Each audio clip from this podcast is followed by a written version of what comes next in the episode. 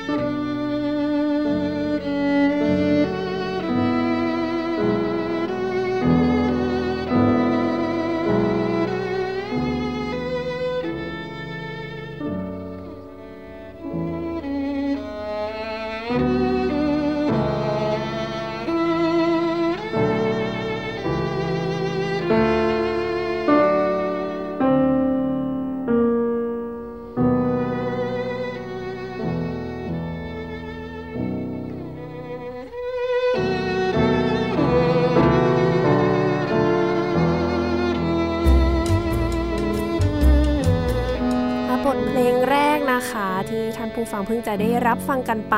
ก็เป็นโซนาต้าสำหรับไวโอลินแล้วก็เปียโนในบันไดเสียงดีไมเนอร์ซึ่งประพันธ์โดยนักประพันธ์ ชาวเยอรมันโยฮันเนสบรามส์นะคะ ต้องถามแขกรับเชิญของเราว่าทำไมวันนี้ถึงเลือกที่จะนำเพลงนี้ท่อนที่สองอาดาจิโอเนี่ยมาให้เราฟังกันคะพี่เอมีคะค่ะ สวัสดีค่ะ ก็ โดยส่วนตัวคือชอบบรามส์มากนะคะ แล้วก็ บรามส์เนี่ยประพันธ์บทประพันธ์สำหรับสองเครื่องนะคะโซนาต้าสำหรับสองเครื่องเนี่ยไว้มากมายเลย แต่ว่าโดยส่วนตัวประทับใจไวโอลินโซนาต้าเนี่ยมากแล้วก็เล่นมาหมดแล้วสามสามเบอร์ แล้วก็ท่อนช้าของเบอร์เนี้ยค่ะ คือแล้วโดยเฉพาะช่วงเนี้ย ที่เรารู้สึกว่าแบบสถานการณ์หรืออะไรต่างๆ คือความเครียดหรืออะไร ก็รู้สึกว่า เออ เราต้องการดนตรีดีๆตอบประโลมจิตใจบ้างก็เลยขอมานำเสนอเพลงนี้ให้ท่านผู้ฟังค่ะ แล้วในฐานะถ้าถามว่าพี่พี่เอมี่บอกว่าเคยเล่นเพลงนี้แล้ว ในฐานะนักเปียโนรู้สึกว่ามันมีความยากง่ายยังไงไหมคะ ถ้าเป็นโซนาต้าสำหรับสองเครื่องอะคะ่ะความยากของเปียโนเนี่ยก็จะพอตัวทีเดียว เรียกว่าอย่างนี้ละกันค่ะ คือบทบาทก็จะเท่ากันกับอีกเครื่องหนึ่งเผลอๆบางบางทีก็จะยากกว่า คือไม่ใช่แค่เล่นประกอบแบบ ใช่ค่ะ ค่ะ แล้วก็เออมีความลึกซึ้งมากแล้วก็เออท้าทายทั้งนักเปียโนและทั้งนักไวโอลินค่ะค่ะ ก็นั่นก็เป็นบทเพลงแรกของเราในวันนี้นะคะ ก็ต้องขอต้อนรับกันกลับมาหานะคะของพี่เอมินะคะ อุสานาภวันสวัสดีค่ะ อย่างเป็นทางการ พี่เอมี่เคยอยู่กับเราในรายการตอนที่พูดถึงโมชาร์ดเนาะใช่แล้วเผื่อใครสนใจไปย้อนฟังได้ ก็อาจารย์อุสานภาวันนะคะ พี่เอมี่เป็นอาจารย์พิเศษอยู่ที่โรงเรียนนานาชาติ แล้วก็สถาบันดนตรีกัลยาณิวัฒนาค่ะอะ วันนี้มีอีกท่านหนึ่งเพิ่งมารายการเป็นครั้งแรกนะคะ อาจารย์มรกตพี่มอนะคะ อาจารย์มรกตเชิดชูงานสวัสดีค่ะ สวัสดีครับ ค่ะ ก็พี่มอเป็นอาจารย์พิเศษอยู่ที่สถาบันดนตรีกัลยาณิวัฒนาเช่นกันเนาะแล้วก็เป็นนักแต่งเพลงอิสระด้วย ครับผมค่ะและที่สำคัญที่สุดคือทั้งคู่เป็นนักเปียโนบรรเลงประกอบบรรเลงร่วมหรือที่เขาจะเรียกกันว่าอะไรนะ collaborative pianist บ้างเนาะ accompanist บ้าง เดี๋ยววันนี้เนี่ยแน่นอนเลยว่าเชิญทั้งสองท่านมาเนี่ยเพื่อที่จะมาคุยกันในหัวข้อนี้เลย ที่จะมาสรุปว่า เอ๊ะสรุปมันเรียกว่าอะไรกันแน่เนี่ยพี่เอมิเคยพูดถึงประวัติของตัวเองไปเล็กน้อยแล้ว ขอพี่มอสักเล็กน้อยแล้วกันนิดเดียว ตั้งแต่อายุประมาณ6ขวบครับ เรียนที่สถาบันดนตรียามาฮ่านะครับ เริ่มเข้ามหาวิทยาลัยนะครับ ก็เรียนในสาขาดนตรีเอ่อในสาขาดนตรีด้านการประพันธ์เพลงครับ ในส่วนของการเล่นเล่นเป็น accompanist หรือว่า collaborative pianist เนี่ยครับ จริง ๆ แล้วเริ่มจากตั้งตั้งแต่ช่วงมัธยมเลยครับ ช่วงมปลาย ตอนนั้นมีพี่ที่โรงเรียน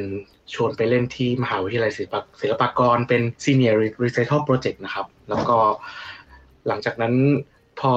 อยู่ในมหาวิทยาลัยก็มีพี่ๆน้องๆที่อยู่ในมหาวิทยาลัย เห็นเราชอบเล่นเพลง Pretty Century ก็เห็นเราชอบเล่นเพลงดูยากๆก็เลยแบบอ๋ออ้าวน้องมอช่วยมาเล่นให้รีไซเคิลหน่อยสิอะไรอย่างเงี้ย ก็คือเป็นเพลงสมัยใหม่หน่อยเนาะแบบยุคศตวรรษที่ยี่สิบค่ะ ใช่ ก็หลังจากนั้นก็ได้เล่นเปียโนกับนักดนตรีหลาย ๆ ท่าน ในส่วนของการทำงานหมายถึงว่าจบมาก็เริ่มทำงานเป็น collaborative pianist นะครับ เข้าไปเล่นกับนักร้องโอเปร่าเอ่อวงโอเปร่าสยาม แล้ว Grand Opera Thailand แล้วก็มีนูนิ Production นะครับ แล้วก็อ่าณเวลานั้นก็ได้เรียนรู้หลายอย่างในการเป็น ตอนนี้ก็เลยเป็นครับนักเปียโนเรียกได้ว่ารับงานทั่วราชอาณาจักร งานเยอะมากแต่ละคน พี่ครัอาบมินี่ก็ พี่อามิเรียนรัฐศาสตร์ใช่ไหมใช่อ๋อใช่ค่ะใช่ค่ะก็แล้วก็ผันตัวมา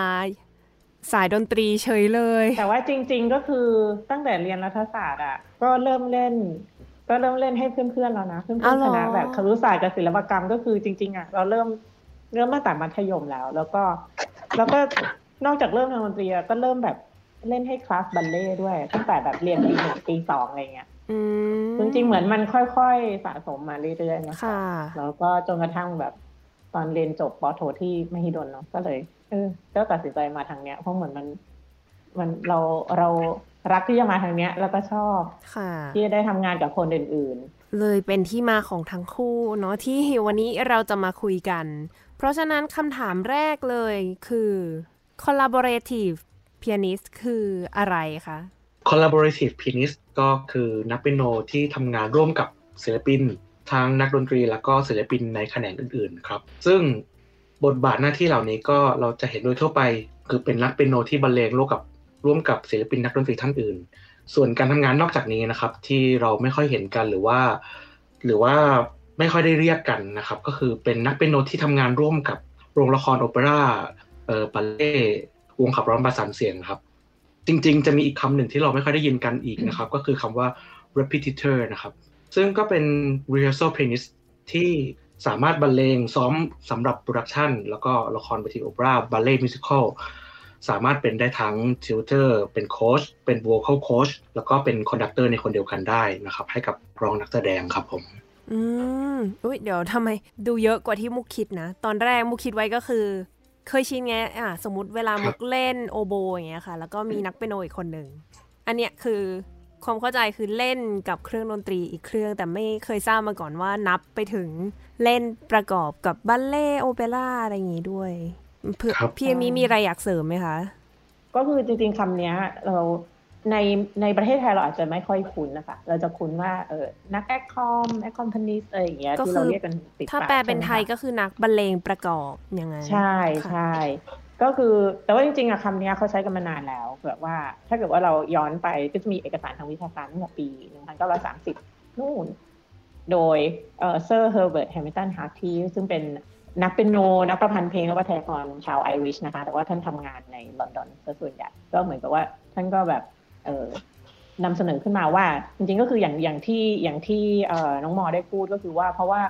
เอ่อการเป็น collaborator หรือ collaborative pianist เนี่ยมันถ้าเราพูดถึงในแง่มุมของด้วยคำนี้มันจะครอบคลุมมากกว่าการใช้คำว่า accompanist ซึ่งมันอาจจะเป็นแบบว่าเล่นแค่เออด้วยกันแค่ดูเอ็ดสองคนหรืออะไรเงี้ยนี่ก็คือมันจะเป็นแบบขอบข่ายของการทำงานที่มากกว่า เพราะว่าตามรากศัพท์แล้วเนี่ยมันคือ work with others ก็คือการทำงานร่วมกับคนอื่นอืมนะคะ collaborate ค่ะก็คือทำงานใช่ร่วมกันนะใช่ใช่ค่ะเนี่ยแปลกใจเพราะว่าถ้าเป็นที่เยอรมันอะเขาจะใช้อีกคำหนึ่งไปเลย เขาใช้คำว่า correpetition correpetition นะคะ ซึ่งมันก็ก็ไม่จะคำเดียวกัน แต่ว่ามันมันแปลว่าแบบเหมือนเป็นคนสอนอะคือแม้กระทั่งกับนักเรียนนะคะ ที่เป็นนักเปียโนเขาก็ยังใช้คำนี้ว่าเป็นเป็นคนสอนอีกที ก็เลยเอยแปลกดี เพราะว่าจริงๆก็คือตามที่ตามที่น้องหมอได้อธิบายว่าก็คือ จริง ๆ พอเวลาเราเล่นกับอย่างสมมติว่ายกตัวอย่างเวลาเราเล่นกับนักร้องอะจริงๆแล้วก็คือ ก็จะมีการทำหน้าที่แบบเหมือนให้คำแนะนำหรืออะไรเงี้ยโค้ชหรืออะไรกับนักร้องไปด้วยอย่างเงี้ยค่ะ มันก็เลยน่าจะหลายอย่างหลายหน้าที่ค่ะ อย่างนี้ก็คือแปลว่า collaborative pianist เนี่ย กับ accompanist จริง ๆ ไม่ได้ว่าแตกต่างกัน แค่ว่า accompanist หรือนักบรรเลงประกอบเนี่ย เป็นแค่ว่าเหมือนเป็นส่วนหนึ่งของแบบ collaborative pianist ที่เป็นโปรเจกต์ใหญ่ ๆ หรือเปล่าคะเป็นศัพท์ที่ใช้เรียกไอคอนมันใช่แค่นั้นเองจริง ๆ มันก็คือก็ก็คือคนนั้นแหละที่นั่งอยู่ตรงเปียโนนะอ๋ออันไอพี่ๆชอบให้เรียกแบบไหนคะ หรือเรียกอะไรก็ได้ เรียกอะไรก็ได้ แต่ว่าเท่าที่เคยฟังเพื่อนที่เคยเรียนในอเมริกาแคนาดาอะไรพวกนี้ก็ เขาใช้คำว่า collaborative pianist เป็นปกติเลย แล้วก็เรียกใช้เรียกแทนนักเปียโนอย่างนี้แบบจริง ๆ จัง ๆ เลยครับ แล้วสำหรับพี่เอมี่ล่ะคะก็ส่วนตัวก็คือจริง ๆ ก็เรียกอะไรก็ได้เหมือนกันแต่ว่าอย่างที่มอบอก เพราะว่าก็เคยเจอศิลปินท่านหนึ่งที่ท่านมาจากอเมริกานะท่านก็บอกว่าเนี่ยในสตูดิโอของนั้นก็คือแบบ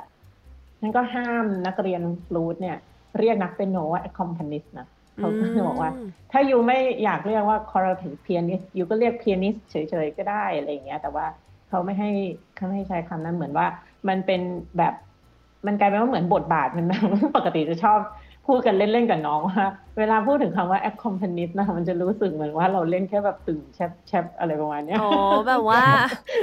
ไม่ค่อยมีความสำคัญ อะไรอย่างนั้นเหมือนแบบว่าเป็นแบบแบ็กกราวอะไรอย่างเงี้ยซึ่งจริงๆมันแบบ หลาย ๆ เพลงมันมันไม่ใช่ มันยากนะใช่จริงๆ collaborative pianist ในต่างประเทศเขาก็จะมี collaborative faculty ด้วย เพราะฉะนั้นนักเรียนก็จะให้ความสำคัญนะครับ ก็คือเขาก็จะรู้เขาก็จะรู้ว่าคนที่เป็น collaborative เนี่ยก็ collaborative pianist ก็จะเป็นอาจารย์ผู้สอนด้วยนะครับ ก็คือจะคอยแนะน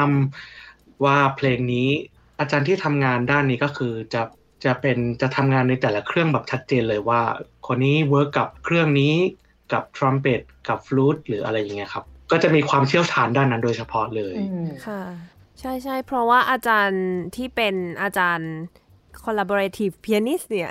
ของที่มุกเรียนที่เยอรมันหรือที่สิงคโปร์เองก็เหมือนกันก็จะแบบเป็นเหมือนเซียน เพลงโอโบมาก เปิดประตูไปมีแต่เพลงโอโบเรียงเต็ม รู้จักดีกว่าเราอีก เรื่องเล่านักดนตรี นี่เป็นหนึ่งในประสบการณ์ที่ประทับใจมากคือครั้งหนึ่งเดินทางไปเล่นคอนเสิร์ต ที่ประเทศศรีลังกาก็ทีนี้ลงสนามบินตอนดึกละสนามบินโคลอมโบเนาะอันนั้นคือเมืองหลวงใช่ไหมดึกแล้วแล้วก็คือว่าต้องนั่งรถอีกสี่ชั่วโมงเพื่อไปถึงเกาะที่อยู่ทางใต้ ก็ไปถึงเกาะตอนตีสองคราวนี้คือเกาะที่ว่านี้มันมีความพิเศษว่า เออบ้านหลังนั้นที่อยู่บนเกาะเป็นบ้านหลังเดียวที่อยู่บนเกาะนะ ที่จะไปเล่นคอนเสิร์ตมันอยู่ยื่นแบบมันอยู่ออกไปจากชายฝั่งประมาณแบบสี่ร้อยเมตร ก็คือต้องเดินลุยน้ำไปแบบประมาณแบบเอวอะ ต้องเดินลุยน้ำไปเพื่อไปที่นั่นแบบว่ามันไม่สามารถมีเรือหรืออะไรได้เลยแล้วก็แบบวันรุ่งขึ้นก็แบบต้องเล่นคอนเสิร์ตใช่ไหมแล้วตอนเช้าอะเปียโนก็มาถึงณบ้านหลังนั้นที่อยู่บนเกาะนั้น ก็เป็นแบบว่าเขาต้องเอาเปียโนอัพไรอะค่ะ ใส่เรือท้องแบนแล้วก็สตาร์ทค่อยๆเข็นค่อยๆลากเรือก็แบบมันมีความยากลำบากมากแต่ว่าเปียโนพอมาถึงก็คือว่าเราก็พบว่าเปียโนนะเพดโดอะมันไม่สามารถมันไม่สามารถค้างเสียงหรือแบบซัสเทนเสียงของเบสได้เลยอะจากตรงแบบเสียงกลางจนถึงเบส แล้ววันนั้นคือจะต้องเล่นแบบบรามสไวลินโซนาตาแล้วเราก็แบบว่าทำยังไงดีเราก็ต้องแบบพยายามเปลี่ยนนิ้วและเปลี่ยนเทคนิคในการเล่นเพื่อแบบให้เสียงมันออกมาให้ดีที่สุด แต่ว่าแบบเป็นทริปที่น่าประทับใจแล้วก็ รรมชาติสวยงามมาก แล้วก็มีความผจญภัยและการแก้ปัญหาตลอดเวลา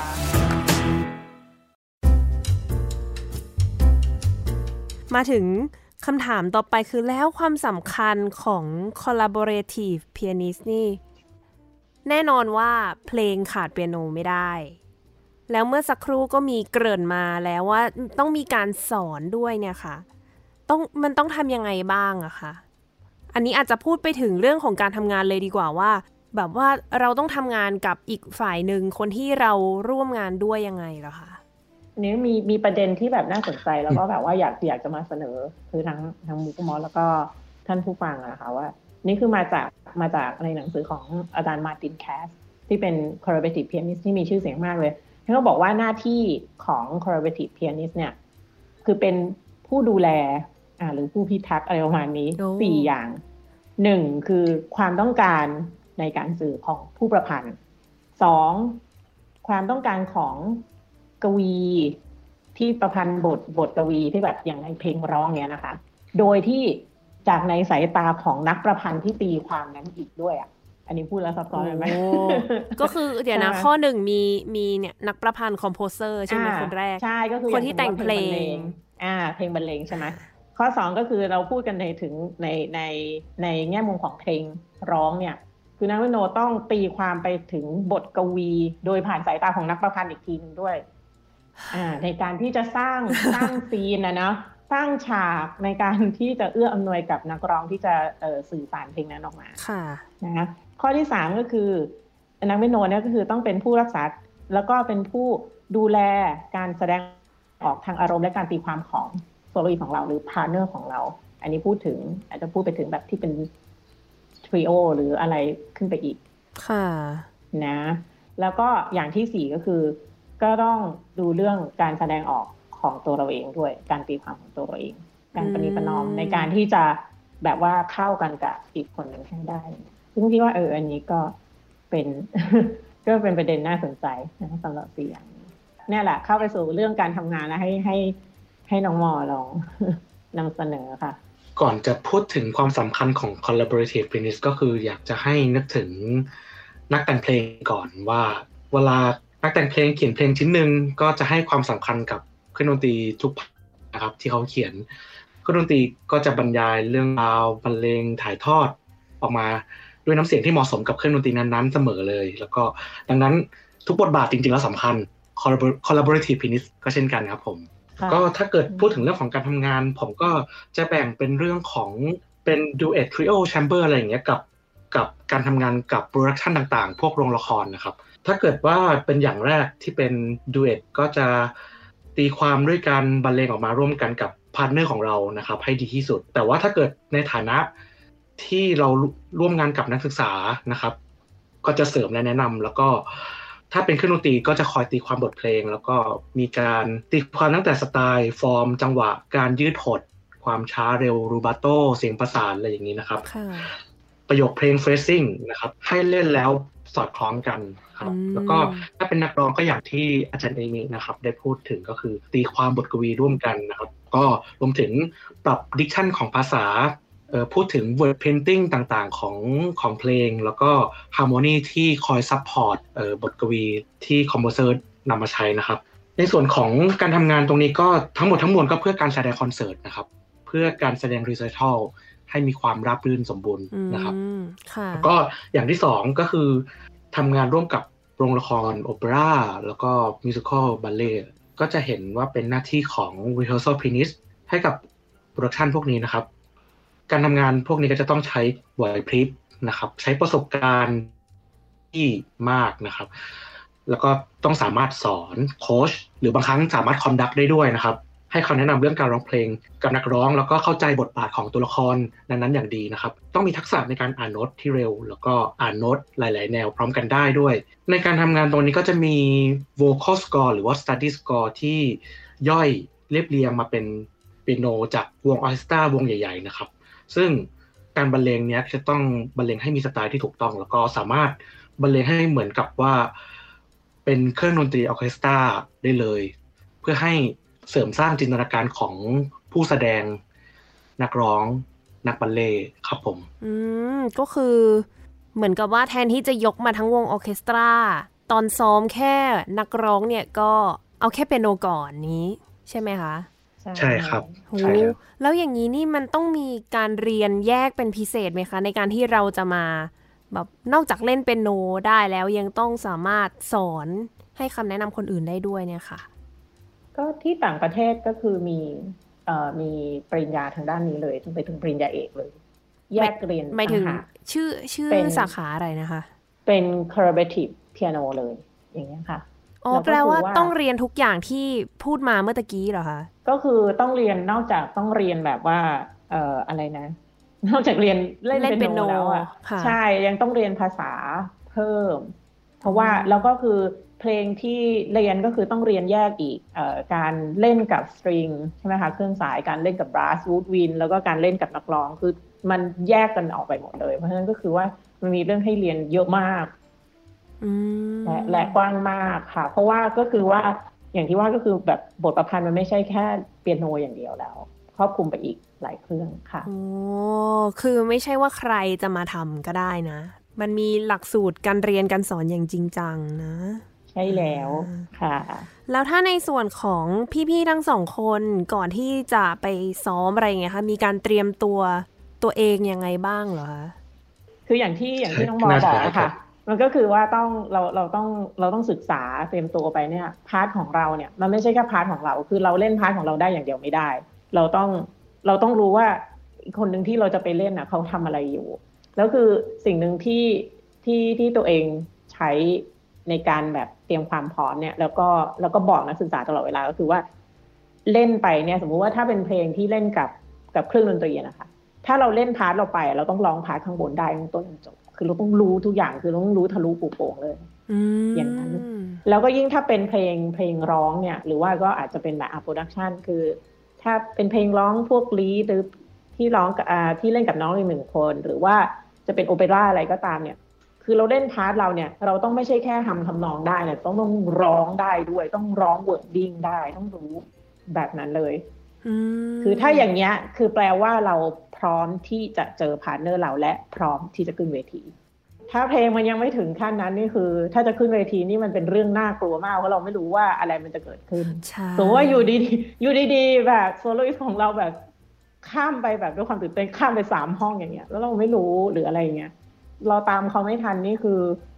มันก็มันก็ไม่ได้นะเพลงมันก็จะเสียค่ะนั่นก็คือว่าสิ่งหนึ่งที่เราต้องตระหนักไว้เสมอก็คือว่าก็จะบอกบอกนักเรียนทุกคนว่าแบบว่า โซโลอิสของเราต้องดูดี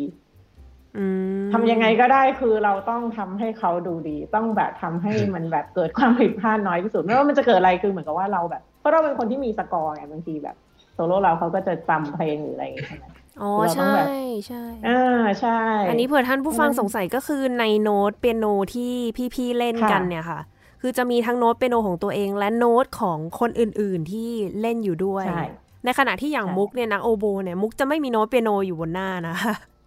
ถูกต้องเฮ้ยค่ะแต่ว่าก็ต้องก็ต้องศึกษามาก่อนเหมือนกัน อันนี้เผื่อมีมีนักร้องนักดนตรีท่านไหนฟังอยู่จะได้รู้ไว้ว่านักเปียโนเขาทำงานหนักขนาดนี้ พวกคุณก็ต้องทำเหมือนกันเนาะไม่ส่วนใหญ่อันนี้เป็นเรื่องปกติมากที่คนแบบ เล่นเครื่องแบบมุกเนี่ยจะไม่ค่อยได้ศึกษาโน้ตเปียโนกันเท่าไหร่ แล้วของพี่มอล่ะคะมีอะไรเสริมเพิ่มเติมไหม พูดถึงหลังบ้านกับหนางานแล้วกันค่ะหลังบ้านก็เราก็จะต้องเช็คโน้ตให้เรียบร้อยเสมอก่อนจะไปซ้อมก็คือจะต้องดูว่าโน้ตเรียบร้อยไหมหน้าครบหรือเปล่า ตัวโน้ตชัดเจนไม่ลบเลือน หรือว่า key ที่ใช้เนี่ยถูกต้องหรือเปล่า ผมเคยเจอเพลงทรัมเป็ตเพลงหนึ่งที่เป็นเพลงฮิตเลยนะครับ เป็นเพลงรู้สึกว่าจะเป็น Hummel trumpet concerto ครับค่ะก็แบบจำได้ว่าเครื่องนี้จะเล่นด้วย key E flat เสมอเลย แต่มีน้องส่งมาเป็นสมัยนี้คือสามารถส่งเป็นไฟล์ PDF ได้ใช่ไหมครับค่ะบางทีก็จะแบบนักศึกษาก็จะลืมเช็คว่า เอ๊ะ key นี้คือแบบ key ที่เล่นกันประจำหรือเปล่า ก็ดันส่งคีย์ E major มาก็คือจากปกติคือคีย์ E flat ก็มาเปลี่ยนเป็นคีย์ E major เฉยเลยอะไรมันมันเราก็เลยต้องมีบอกด้วยเหรอ นี่น้องอันนี้น่าจะมีใช่ครับ มันจะมีเวอร์ชันที่ต่างกัน ก็ยังดีที่เรารู้จักเพลงก็เลยบอกเขาว่า น้องอันนี้ ช่วยลองเช็คคีย์ได้ไหมว่าถูกต้องหรือเปล่า แล้วก็น้องจะเล่นอันนี้โคจริงเหรอ ถูกต้องแล้ว ใช่ใช่ไม่งั้นเสียงกัดกันแน่นอน อันนี้ก็สำคัญมากเลยก็คือต้องเช็คให้เรียบร้อยเออแล้วก็หลังจากนั้นคืออย่างสมัยนี้คือเราใช้ iPad แล้วแทนใช้ iPad ในการเล่นนะครับ แทนกระดาษดนตรีกระดาษโน้ตนะครับ จัดโน้ตให้เรียบร้อยใน iPad เรียบเรียบเรียงลำลำดับความสำคัญให้ชัดเจนเลย เพลงที่ซ้อมเนี่ยมันก็จะมีแบ่งเป็นเพลงง่ายกับเพลงยากนะครับ เพลงง่ายก็ อาจจะไม่ต้องซ้อมเยอะเท่าไหร่นะครับ แต่ทำความรู้จักเพลงสักเล็กน้อย ส่วนเพลงยากจะมีเพลงที่เป็นจังหวะยากๆ อันนี้บางทีก็จะต้องมานั่งซ้อมอย่างจริงจังเลย ก็จะต้องบางบางเพลงเนี่ย ผมจะต้องนั่งเล่นเปียโนนะครับ สมมุติมี time signature ที่แบบเปลี่ยนทุกห้องเนี้ย ผมก็จะนั่งเล่นไปด้วยร้อง แล้วก็ร้อง part ไปด้วย อย่างแบบเริ่มจากช้าๆไปเร็วครับ เพื่อจะได้ชิน กับเพลงครับผม แล้วก็ทีนี้พอเตรียมตัวหลังบ้านเสร็จ แล้วก็ไปเจอหน้างานก็จะต้องไปเจอกับน้องๆ ก็ด้านด้านกายภาพเลยคือเราต้องกินน้ำเยอะอืมๆให้แบบสมองพร้อม อันนี้แล้วก็อันนี้แบบความรู้ใหม่ต้องคิดบวกคิดบวกเสมอ ต้องคิดบวกคิดบวกตลอดเวลานะครับระหว่างที่เราเล่นไปเราก็คอยรับรู้ว่า partner เราเป็นยังไงบ้าง เขาเหนื่อยไหมเขาอืมเขารู้สึกยังไงกับ เพลงหรือว่าเขาจะมีธรรมชาติที่แปลกๆอะไรอย่างไรเราก็คอยจับความผิดธรรมปกชาติติแปลกจะได้เอามาแบบเอามาเอามา จะได้เอามาแก้ไขกันนะครับ ต้องเรียนรู้ธรรมชาติการหายใจของเขามีมันจะมีลักษณะพิเศษอย่างที่บอกไปก็คือของ partner เนี่ยบางทีก็จะแบบแปลกๆนะครับ ก็จะต้องแก้ไขให้เล่นให้ได้เข้ากันมากขึ้นนะครับๆชอบคำว่าแบบแล้วก็หายใจแปลทีกนี้เรื่องสถานที่ที่แสดงเราก็ต้อง มาคุยกันเรื่องถึงสถานที่แสดงชุดแต่งกายว่าเออต้องไปถึงก่อนเวลาประมาณกี่ชั่วโมงอะไรเงี้ยครับค่ะประมาณนี้ๆอ่าก็มีมีเสริมครับผมมีเสริมน้องมอนิดหน่อยคือแบบบางทีสมมติว่าถ้าเราทำงานกับคนที่ที่อยู่ในในในประเทศเราอะเนาะแบบหรือน้องๆ หรือเพื่อนๆพี่ๆอย่างเงี้ยคือเราสามารถเจอกันบ่อยได้ค่ะหรือว่าเราจะรู้จักกันมาก่อนอยู่แล้วเราจะรู้ว่าคนนี้เป็นยังไงสไตล์การเล่นเป็นไงมันก็คือ พอเวลามาเจอกันมันก็อาจจะทำทำงานให้เอ่อ ในเอ่อทำงานง่ายขึ้น แต่ว่าสำหรับแบบบางทีในกรณีที่แบบว่าเป็น artist ที่เดินทางมาจากต่างประเทศอะเราไม่เคยรู้จักเขาเลยเราไม่รู้เขาเป็นยังไง เราไม่รู้เขาเล่นยังไงโอเคอาจจะดู YouTube บ้างอะไรบ้างแต่ว่ามันไม่เหมือนกับเวลามาเจอตัวกัน แล้วคือมันแบบเหมือนกับว่าเราอะอย่างอันนี้ก็คือคือเชื่อมโยงกับที่น้องมอบอกก็คือเราต้องเรียนรู้ partner เราใช่ไหมแต่ก็คือว่าถ้าเราไม่มีเวลาเลย สมมติว่าวันนี้ artist เดินทางมาถึงเราซ้อมแล้วพรุ่งนี้เล่นคอนเสิร์ตเลยแต่ว่าเรามีเวลาแค่นั้นอะเราต้องเรียนรู้และรู้จักเขาให้ได้เร็วที่สุด เท่าที่เวลาที่เรามีอยู่ เหมือนแบบทำความรู้จักเพื่อนใหม่ให้ได้ในทุกแง่มุมอารมณ์ความรู้สึกเป็นยังไงการเล่นฟิสิกอลการหายใจการแบบ หรือว่าอ่าสมมติว่าเป็นเครื่องสายเขาใช้โบยยังไงอะไรเงี้ยคือเหมือนกับว่าเราต้องแบบ เราต้องพยายามจับอะไร คือแบบรวบรวมข้อมูลให้ได้มากที่สุดอย่างเงี้ยค่ะ เพื่อการแสดงที่ดีที่สุดอืมนะก็ต้องใช่ ก็คือนอกจากการบ้านที่เราเตรียมตัวไปแล้วอะอย่างที่น้องมอบอกเราต้องเตรียมความพร้อมในการที่จะไปซ้อมแล้วไปเจอกับพันธุ์เราค่ะมาก ค่ะโอ้ก็มีความท้าทายค่อนข้างเยอะเลยใช่มีความท้าทายมากกว่านี้อีกครับมันจะมีคำสำหรับค่ะอะพูดก่อนเลยดีกว่า เดี๋ยวเผื่อไปคำถามถัดไปค่ะอ๋อโอเค ก็มันจะมี คือมันจะมีการทำงานกับ professional เลยกับนักศึกษา คือแบ่งเป็นสองอย่างคือ professional กับใช่นักศึกษา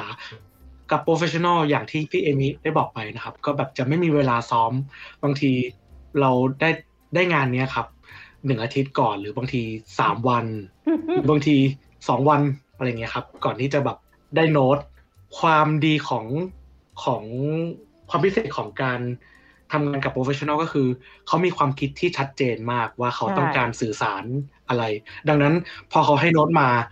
เขาก็ต้องการคนที่เข้าใจเขาเลยอืมเราก็จะต้องเล่น sight-read หรือว่าเล่นออกมาในทีเดียวให้ perfect สมบูรณ์ เพราะฉะนั้นคือเคยเจอครั้งหนึ่งก็เล่นกับ นักทรัมเป็ตคนหนึ่งชื่อจูเฟรดีนะครับ มาถึงก็ลุยเลย แล้วก็มีการแบบบางทีเอาโน้ตที่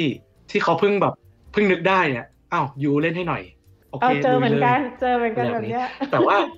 อ่าเมื่อสักครู่บอกว่าอ่ามีความท้าทายเรื่องของการเจอแบบมืออาชีพความกระทันหันอะไร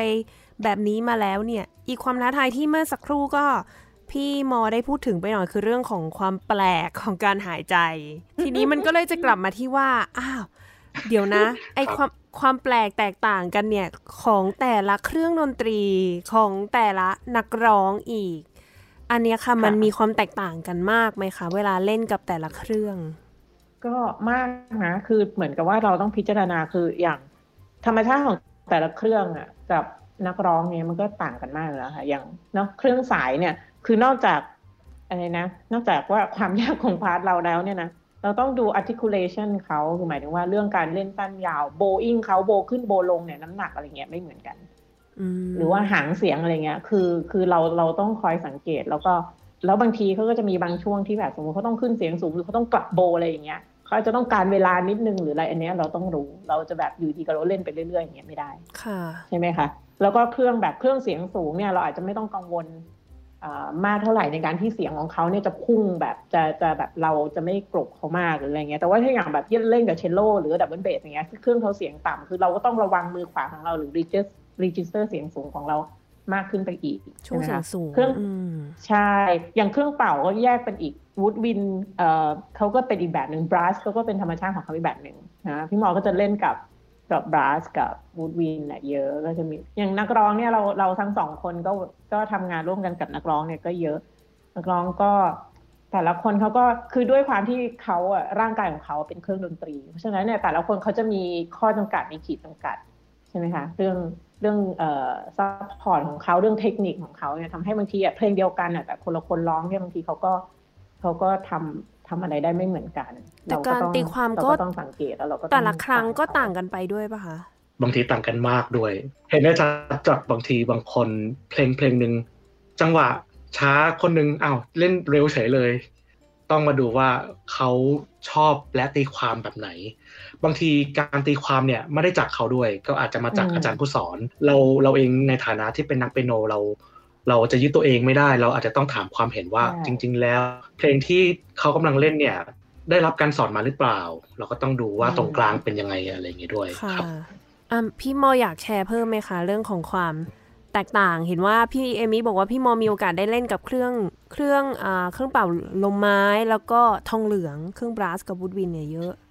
มีเสริมนิดนึงมั้งครับ มันจะมีพวกเครื่องเป่าบางที เครื่องเสียงต่ำ เวลาเขาจะ produce เสียงออกมา มันจะต้องใช้เวลาดังนั้นเปียโนก็จะต้องแบบเผื่อแก๊ปนิดนึงก่อนที่จะลงคอร์ดหรืออะไรอย่างเงี้ยครับ การตามการเล่นนะครับกับตามกับเครื่องดนตรีหรือว่านักร้องเนี่ย มันก็จะมีลักษณะที่แตกต่างกันไป แต่ของนักร้องมันจะมีความยากหรือง่ายดี คือเป็นความความยากละกันที่เราจะต้องอืมไม่ใช่แค่ฟังทำนอง แต่ว่าเราจะต้องดูคำดูคำด้วยจริงเพราะว่าบางทีใน ในเพลงที่เป็นประเภทโอเปร่าครับมันจะมีมันจะมีการแบบในท่อน aria มันจะมีช่วงที่นักร้องเปลี่ยนโน้ตคือเป็น ornament นิดๆหน่อยๆประดับตกแต่ง เพราะฉะนั้นในคำคำหนึ่งที่เขาร้องในเมโลดี้นั้นก็อาจจะเปลี่ยนเป็นทำนองอื่นเลย ในใจเราก็เอ๊ะ นี่มันทำนองที่ไม่เหมือนในโน้ตที่เราที่เขาเขียนนี่เราก็อาจจะต้องพึ่งเอ่อคำหรือ word ที่อยู่บนโน้ตอะครับ แทนเพื่อจะได้แบบ เล่นตรงกับนักร้อง นึกภาพว่าก็ต้องทั้งอ่านโน้ตมือซ้ายมือขวาของตัวเอง มีโน้ตของนักร้องแล้วไม่พอต้องอ่านเนื้อร้องด้วย ใช่ เพราะจริงๆ คือเราไม่ได้ลงที่โน้ตไงเราลงที่ใช่ครับคำที่แบบที่ที่เสียงของเขาเรียกอะไรใช่เป็นครับพยัญชนะอ๋ออ่ค่ะ นี่เท่ากับว่านักเปียโนส่วนใหญ่ก็คือมีความสามารถในการอ่านภาษาอื่น ๆ นอกเหนือไปจากภาษาอังกฤษด้วยใช่ไหมคะ ก็น่าจะนะ ค่อยๆเรียนรู้ไปอย่างนี้ใช่ต้องค่อยๆเพิ่มค่อยๆเพิ่มครับข้อมูลไปค่ะส่วนตัวก็อ่านได้บ้างไม่ถึงอ่านเป็นคำๆแบบเป็นเอ่อสำเนียง แต่ว่าถ้าให้แปลเลยก็ได้แค่บางคำเท่านั้นครับ ค่ะ แต่ก็ถ้าเกิดว่าเป็นเป็นเพลงที่รู้จักมาแล้ว เคยเคยศึกษาบทกวีมาแล้วก็ก็จะอธิบายได้ นี่นึกถึงตอนมุกมุกยังไม่เคยมีโอกาสเล่นกับพี่มอ แต่ว่าเคยเล่นกับพี่เอมี่แล้วก็รู้สึกขอบคุณมากเลยค่ะ ย้อนกลับไปขอบคุณตอนนู้น ขอบคุณค่ะ ขอบคุณด้วยค่ะ รู้สึกว่าทำงานหนักมากเพื่อมุกดีใจจัง แล้วโอโบก็เป็นเครื่องดนตรีที่ปัญหาเยอะเยอะเยอะไปหมดเลย คิดว่าคนเล่นด้วยคงปวดหัว แต่ว่ามันก็มีปัญหาเล็กๆน้อยๆเนาะเรื่องของแบบการเริ่มโน้ตตัวแรกเนาะมีปัญหาที่ลิ้นบ้าง เดี๋ยวมีน้ำลาย เดี๋ยวเรื่องของการหายใจอย่างเงี้ยก็นักเปียโนเลยต้องทำงานหนักว่าต้องตามยังไง เดี๋ยวมาช้าเดี๋ยวอะไรอย่างงี้ก็ต้องคอยฟังตลอด พูดถึงความยากง่ายหน่อยว่า ถ้าให้แบบพูดเลยว่าเนี่ยเล่นกับคนอื่น แน่นอนที่พูดมาทั้งหมดเนี่ยมันไม่ง่ายเลย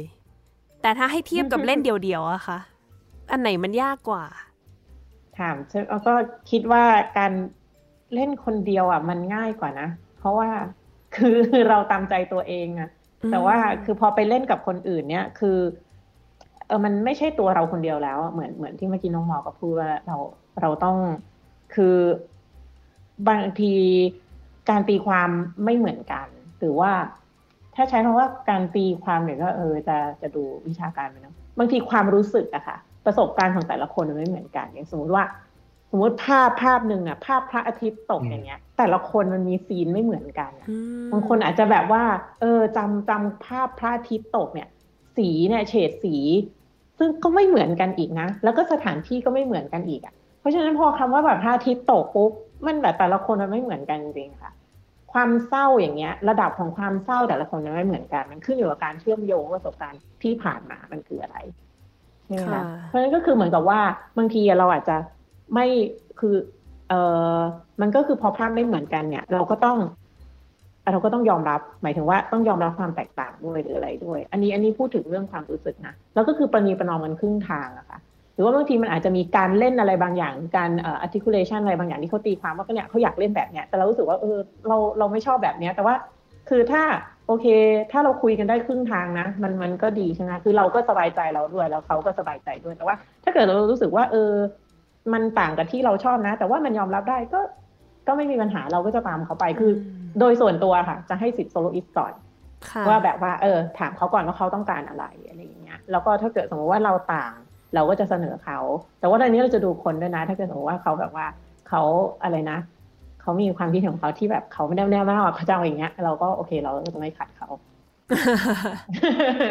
แบบเพื่อการทำงานที่เอาราบเลรื่ยนเต็มที่ใช่แต่ว่าจริง ๆ ก็คือมันก็เป็นประโยชน์นะเราก็ได้เรียนรู้จากคนอื่นเราก็ได้แบบ เออมันมีอะไรที่ต่างไปจากที่เราคิดค่ะ แต่ว่าค่ะก็คือถามว่าเออมันยากกว่าการเล่นคนเดียวละ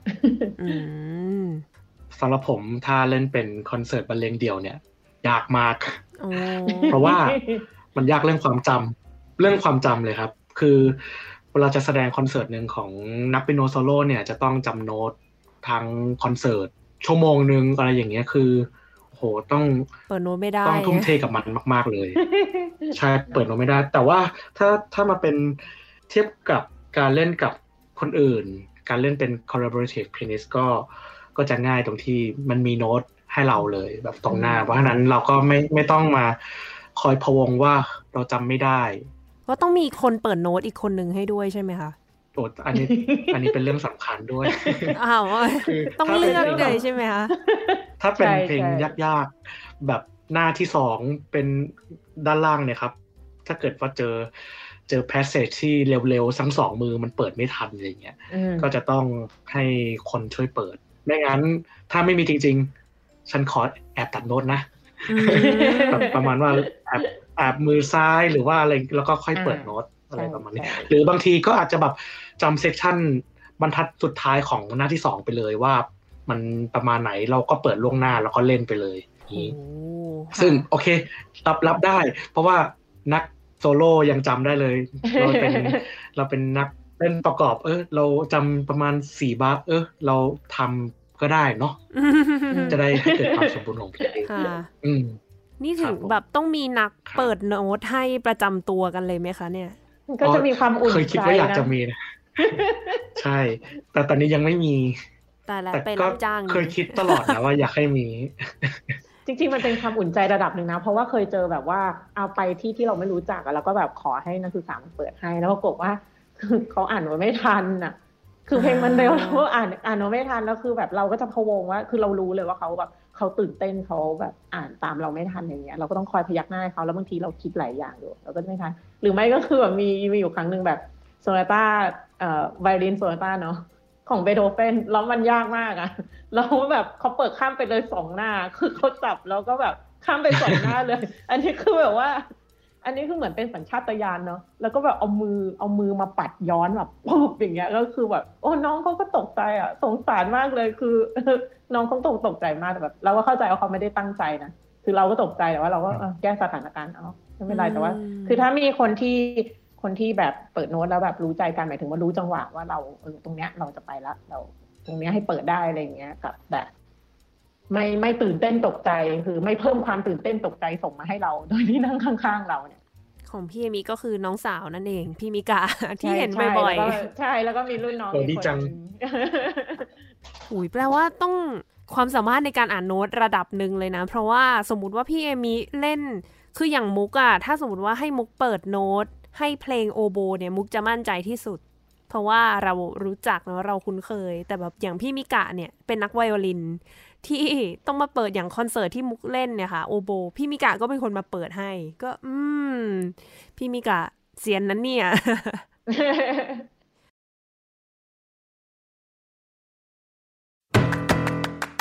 เรื่องเล่า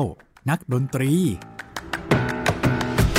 จบมาแรก ๆ เราก็ทำงานเป็นนักเปียโน accom ใช่ไหมครับ เป็น collaborative pianist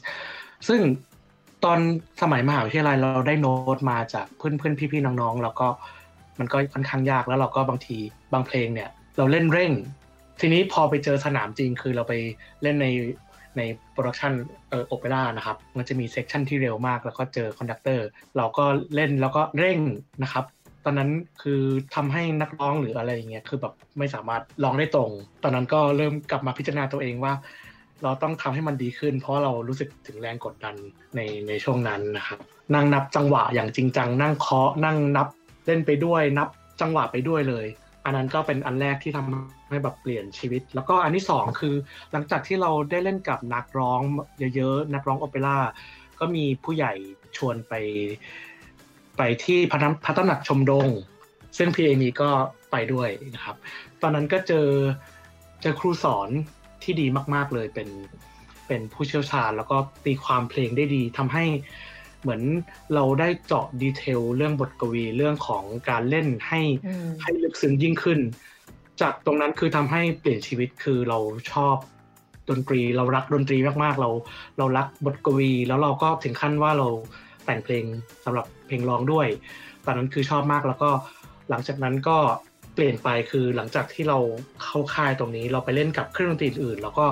ได้อินสปิเรชันเราได้ได้ความเล่นเล่นแล้วมีสื่อสารขึ้น รู้สึกแบบมีรสชาติมีการตีความที่มีมิติมากขึ้นครับ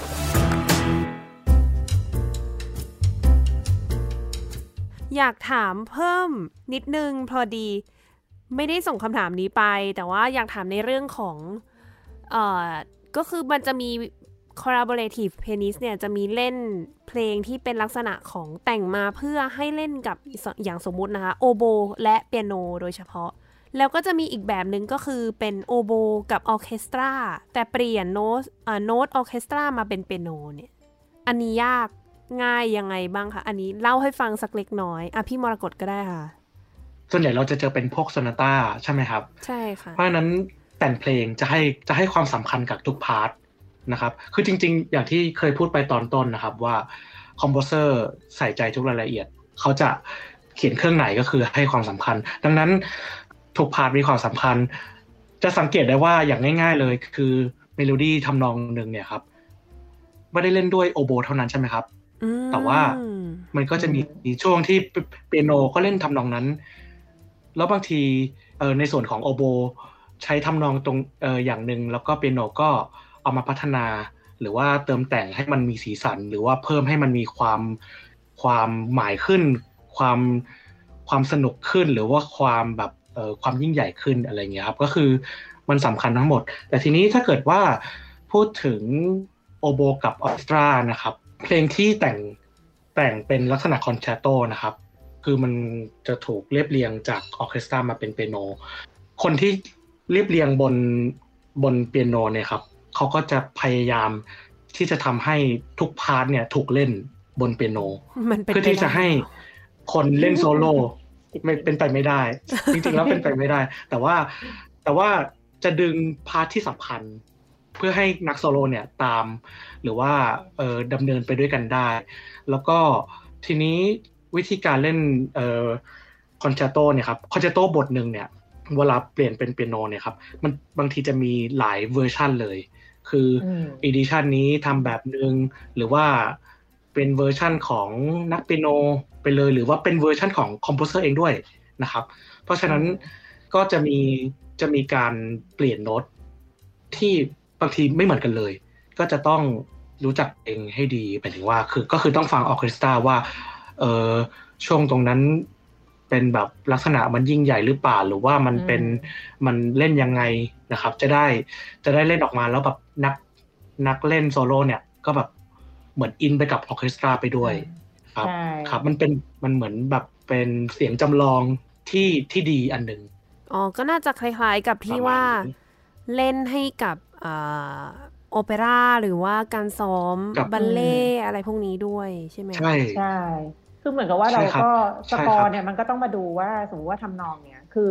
บางบาง edition นะคะเขาก็จะเขียนเขียนไว้เลยว่าตรงนี้เป็นแบบเขียนตัวย่อไว้นะครับ flute oboeวัตซูนอะไรอย่างเงี้ยเชลโลอ๋อ คือเป็นทำนองของเครื่องนั้นใช่ แต่ว่าคือคือหลายๆ edition ก็จะไม่ได้เขียน เพราะฉะนั้นก็คือพอเราได้สกอร์พวกนี้มาที่เป็นเราเรียกว่า orchestra reduction ใช่ไหมคะเราก็ต้องมาเราก็ต้องมานั่งฟัง แล้วก็เราก็เปิดไปแล้วคือเราต้องเราต้องโน้ตไว้เลยอะเพราะว่าอันเนี้ยมันจะเกี่ยวข้องกับการ ที่ที่เอ่อที่น้องเมาบอกว่า ให้เล่นให้ได้อ่าให้ได้อะไรนะเอ่อสำเนียงหรืออะไรให้ได้มากที่สุดใช่ไหมคะเพราะนั่นก็คืออันนี้มันจะเกี่ยวข้องกับให้การน้ำเสียงตามแบบอ่าให้น้ำเสียงใช่ใช่ฉะนั้นก็คือมันจะเกี่ยวข้องกับการเล่นของเราในการแบบลงน้ำหนักนิ้วหรือการเอ่อการเน้นหรือการอะไรอย่างเงี้ยค่ะอ๋อการทำ tracing ใช่เพราะก็คือสมมุติว่าถ้ามือซ้ายเราเป็นเชลโลอย่างเงี้ยเราก็จะทำมือเราเราก็จะทำมือแล้วการ แล้วลงน้ำหนักอะไรอีกแบบหนึ่งใช่ไหมหรือว่าตรงนี้ถ้าเกิดเป็นเครื่องเป่าที่เขาเป่าสั้นๆ อย่างเงี้ยเพราะฉะนั้นนิ้วเราต้องลงน้ำหนักยังไงต้องทำยังไง อันเนี้ยมันคือความสำคัญตรงนี้อืมที่ต้องทำงานค่ะ มีเรื่องขำๆนิดนึงแบบมีพี่ที่รู้จักคนหนึ่งที่เป็นนักเปียโนเหมือนกัน เวลาเห็น part ไวโอลินคือ ก็จะทำนิ้ว vibrato บนคีย์เปียโนคืออ๋อคือแบบเขย่าบนเปียโนอย่างเงี้ยเหรอคะ ใช่ เพราะว่าเปียโนทำไม่ได้อ๋อก็เป็นข้อจำกัดใช่ไหมครับ เพราะฉะนั้นก็ แล้วก็บางทีก็ทำเสียง crescendo หรือว่า diminuendo ไม่ได้ ดังก็เบาไม่อาจได้จะต้องพึ่งพา ใช่ต้องต้องต้องใช้ phrasing ในการช่วยผลัก dynamic ครับ จริง ๆ เท่าที่พูดมาเนี่ยไม่มีอะไรง่ายเลย แล้วก็เต็มไปด้วยความท้าทาย เยอะแยะไปหมดเลยนะคะสำหรับ collaborative pianist จริง ๆ เนี่ยปกติครับ เวลาคนมารายการเนี่ยจะให้ฝากผลงานกัน แต่ว่าช่วงนี้ เนื่องจากว่าสถานการณ์โควิดเพิ่งจะกลับมาปะทุดุเดือดอีกครั้งหนึ่งก็ไม่แน่ใจว่าพี่ๆมีผลงานอะไรที่อ่าจะให้ท่านผู้ฟังได้ไปติดตามในอนาคตที่จะถึงใกล้ๆนี้ไหมคะ เอาฝากผลงานในในอดีตก่อนได้ไหมอะได้เลยกลับไปย้อนกันได้ ฝากผลงานแต่งเพลงของตัวเองครับ ก็จะมีเป็นเป็นผลงานเปียโนโซโล่แล้วก็ เป็นวงออร์เคสตราบางทีก็จะมีช่วงนี้ก็จะแต่งแบบโซโล่กับเปียโนนะครับ ถ้าเกิดว่าเป็นเอ่อโปรเจกต์อันใกล้นี้นะครับ จะมี Charity Online Concert ครับ ซึ่งเป็นคอนเสิร์ตแบบเล่นออนไลน์เป็นคอนเสิร์ตการกุศลนะครับ เล่นกับเปียโนและนักร้อง ก่อนหน้านี้จะไปอัดกันที่ยามาฮ่ารัชดาครับ แต่ว่าค่ะล็อกดาวน์ก็เลยจะต้องตั้งกล้องถ่ายกันเองโอ้อัดเสียงกันเออืงมครับ แล้วทางพี่เอมีล่ะครัคะบช่วงนี้ก็มีแต่เอ่อเรียกว่า virtual collaboration เนาะ virtual clip ที่แบบทำกับเพื่อนๆที่แบบเอ่อมาจากสเปนบ้างอาร์เจนตินาบ้างอะไรอย่างเงี้ยค่ะ ก็คือออเพื่อนก็จะแบบอ้าวอัด part เปียโนให้หน่อยอะไรอย่างเงี้ยแล้วก็เหมือนกับก็เอามารวมกันอะไรเงี้ยค่ะเป็นแบบ ก็ทุกคนก็อยู่บ้านกันหมดอะค่ะก็ดูจะเครียดเนอะ อย่างน้อยได้เล่นอะไรนิดนึงก็ดีอย่างดี ก็ก็ติดตามได้ที่ Facebook อะค่ะหน้า Facebook ก็จะไปโพสต์ไว้เรื่อยๆ เอมีนภาวันนะคะ แล้วก็คอนเสิร์ตที่คาดว่าจะมีซึ่งเลื่อนมาเพราะว่านนสถานการณ์ก็คือคอนเสิร์ตฟลูตเปียโนกับอาจารย์ปฏิพันธ์ทุนสวัสดิ์ก็เราก็ ซ้อมกันไปแล้วล่ะ แต่ว่ารอเวลานะคะซ้อมกันมานานแล้วด้วย เพราะว่าเลื่อนไปซ้อมกันเรื่อยใช่ๆโอ้ยแต่ไม่เป็นไรเรายังมีความหวังในการที่จะได้เล่นอยู่ค่ะ ค่ะ ขอให้สถานการณ์กลับมาดีเร็วๆนะคะ เราจะได้กลับมาค่ะเล่นดนตรีด้วยกันอีกครั้งหนึ่งค่ะฝากส่งท้ายให้นิดนึงก่อนที่จะจากกันวันนี้ เห็นว่าก็พี่มรกตเตรียมเพลงมาให้กับท่านผู้ฟังใช่ไหมคะวันนี้ เป็นเพลงก็อะไรคะ เพลงที่จะเอามาให้ฟังนะครับ ก็จะเป็นเพลงของ Erich Wolfgang Korngold ซึ่งเป็น composer นักเปียโนและ conductor เกิดในปี 1897 นะครับ ก็มีผลงานเพลงที่แต่งให้กับโอเปร่าบัลเล่แล้วก็เป็นนักแต่งเพลงฮอลลีวูดนะครับ ก็เพลงที่แต่งในวัยเด็กก็เป็นบัลเล่เลยนะครับ ซึ่งคนที่ออสอนก็คือเป็น ครูชื่อดังแล้วก็เป็นนักดนตรีชื่อดังในสมัยนี้คืออเล็กซานเดอร์เซเลสกี้นะครับแล้วก็เรียบเรียงโปโนโปโนเคสตานะครับ ให้กับเด็กอายุ 11 ตอนนั้นนะครับอืมแล้วก็เขียน piano sonata นะครับ ชิ้นที่สองตอนอายุ 13 แล้วก็แสดงทั่วยุโรปนะครับ แสดงแสดงโดย Artur Schnabel ซึ่งผลงานที่ประสบความสำเร็จอย่างอย่างจริงจังก็คือโอเปร่าเรื่อง Die t o t e s t a d t ซึ่งแต่งในปีเอ่อ ในช่วงที่เขาอายุ 23 ปีนะครับ แล้วก็ได้ย้ายไปอยู่อเมริกา แล้วก็แต่งเพลงประกอบหนัง ได้ได้รางวัลออสการ์แบบเรื่อง The Adventure of Robin Hood นะครับอืมแล้วก็เป็นคนที่เอาเทคนิค light motif มาใช้ในหนัง light motif เนี่ยคือมาจากเอ่อ Wagner ใช่ไหมครับ ซึ่งเอ่อถูกใช้สำหรับการบรรยายตัวละครคือ composer แต่งทำนองเพื่อ ระบุว่าเออเพลงนี้เออทำนองเนี้ยเป็นเป็นลักษณะเฉพาะของคาแรคเตอร์ตัวนี้ แล้วก็หรือว่าเป็นบรรยากาศของแม่น้ำหรือบรรยากาศของธรรมชาติ อยากจะพูดถึงเพลงที่เอามาเปิดก็คือเป็นเพลงเพลง summer summer เนี่ยแปลว่า summer ที่หมายถึงว่าฤดูร้อนก็เป็นเพลงที่ในช่วงอายุ 14 ถึง 16 ปีเท่านั้นเองนะครับ ก็มาจาก Cycle นะครับ Song Cycle 6เพลง ชื่อว่า Sex Ein Fucker Leader นะครับ ก็ผมเอาเพลงสุดท้ายจากชุดเนี่ยครับ มาให้ฟังนะครับ ซึ่งจะพูดถึงธรรมชาติที่สวยงาม แล้วก็จิตวิญญาณแบบโรแมนติก บทกวีก็จะมี 4 บทนะครับ ก็ที่เลือกมาเพราะว่าเอ่อคอนโกได้ระบาย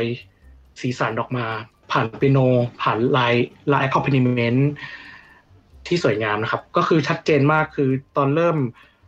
เออเพลงอยู่ในคีย์จีใช่ไหมครับ ไม่ได้เริ่มที่ทอนิกหมายถึงว่าไม่ได้เริ่มที่ตัวเบส แต่ว่าเริ่มที่โน้ตตัวที่สามและห้าแล้วก็เล่นเป็นอาร์เปจิโอดังนั้นตอนเปิดเนี่ย ก็จะให้ความรู้สึกที่นิ่งสงบ แล้วก็เบสจะจะโผล่มาตอนที่นักร้องเข้ามา ให้ความรู้สึกว่า โอเคฟูรู้สึกว่า มาละเต็มเต็มแล้วก็แล้วก็ทำนองก็จะค่อยๆค่อยๆขึ้น เป็นเซลตัวเป็นเป็นตัวดำนะครับเพมีฟาโซก็คือขึ้น ค่อยๆขึ้นให้ความรู้สึกแบบสงบสุขสงบสุขุมแล้วก็ แล้วก็ถูกระบายสีสันด้วยคอร์ดที่แบบเปลี่ยนแบบพิเศษไม่ได้เป็นไปตามขนบธรรมเนียมนะครับ แต่ก็ให้ให้ความคิดที่ลึกซึ้ง แล้วก็ช่วงเสียงสูงของพับปิโนก็ สะท้อนถึงเสียง blackbird นะครับที่แววมาท่ามกลางแบบดอกไม้ หรือว่าหมู่ต้นไม้สีเขียวนะครับก็ในบทที่สองก็จะพูดถึงเสียงที่นุ่มนวลและละเอียดอ่อนของวันคืนที่ผ่านไปอย่างรวดเร็วทำนองของฤดูร้อนอันแสนเศร้าก็อบอุ่นไปด้วยความอ่อนหวานสุดท้ายนะครับ บทที่สามก็จะเริ่มเปลี่ยนจังหวะให้เร่งเร้าขึ้น ทุกประโยคที่ร้องจะมาในจังหวะยก ซึ่งจะมาหลังจากเปียโนนะครับลงคอร์ดในมือซ้าย accent ก็ทำให้คอร์ดลุกเร้าขึ้น เปรียบให้เห็นถึงฤดูร้อน ความร้อนรนที่รัศมีของแสงเนี่ยแผดเผา แล้วก็พัดพาไปบนคลื่นลมที่ที่แห้งผากแล้วก็ แล้วก็ตัวบทกวีตัวกวีก็รู้สึกถึงว่าวงแหวนแห่งเสียงกีร้องเนี่ย มันก็ไร้ซึ่งเสียง ก็มันดูเป็นมันดูมีความหมายลึกซึ้งนิดนึงนะครับ แล้วก็บทสุดท้ายถึงว่าบทที่สี่ก็จะก็เหมือนกวีนะ พูดถึงนั่งนิ่ง แล้วก็ตัวสั่นเฟรมลิงนะครับทำนองก็ทำนองเดิมก็กลับมา แล้วก็พาหลุดลอยไปนะครับ เหมือนว่าชีวิตเนี่ยความฝันได้ได้โอบล้อมตัวเขา แล้วก็จบเพลงมานี้ครับหูคืออธิบายละเอียดมากแบบฟังแล้วรู้เลยว่าเป็นคนที่เป็นเขาเรียกว่าเป็นนักแต่งเพลงอะ่ะ เพราะว่าเข้าใจ มองรายละเอียดของเพลงเยอะมากจริงๆอุ้ยแต่ว่ามุกชอบแล้วมุกเชื่อว่าท่านผู้ฟังเนี่ยก็สามารถเห็นภาพได้หลังจากได้ฟังเพลงนี้ด้วย ก็วันนี้ต้องขอขอบคุณพี่ๆทั้งสองท่านมากเลยนะคะ ที่มาแบ่งปันเรื่องราวแล้วก็ให้ความรู้กับทุกๆคนนะคะ ขอบคุณมากค่ะ ค่ะท่านผู้ฟังคะสำหรับวันนี้เวลาก็หมดลงแล้ว ดิฉันมุกนัฐถาควรขจรและค่ะอุตสาหนภาวันนะคะ เอมิค่ะ มรกตเชิดชูงามครับ ค่ะเราสามคนขอลาไปก่อน สวัสดีค่ะ สวัสดีค่ะ สวัสดีครับ